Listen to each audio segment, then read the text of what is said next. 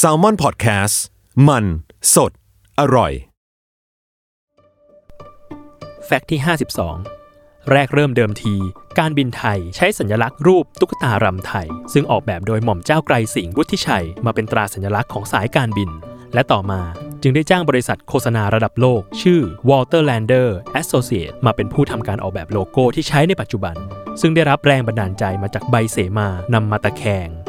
ซึ่งสื่อถึงความเร็วที่พุ่งออกไปในท้องฟ้า โดยสัญลักษณ์จะประกอบด้วย 3 สีด้วยกัน คือสีม่วง หมายถึงกล้วยไม้ แสดงถึงความสดใหม่ ทันสมัย และเป็นสีประจำของสายการบินไทย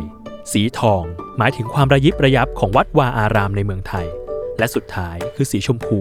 ซึ่งหมายความถึงผ้าไหมไทย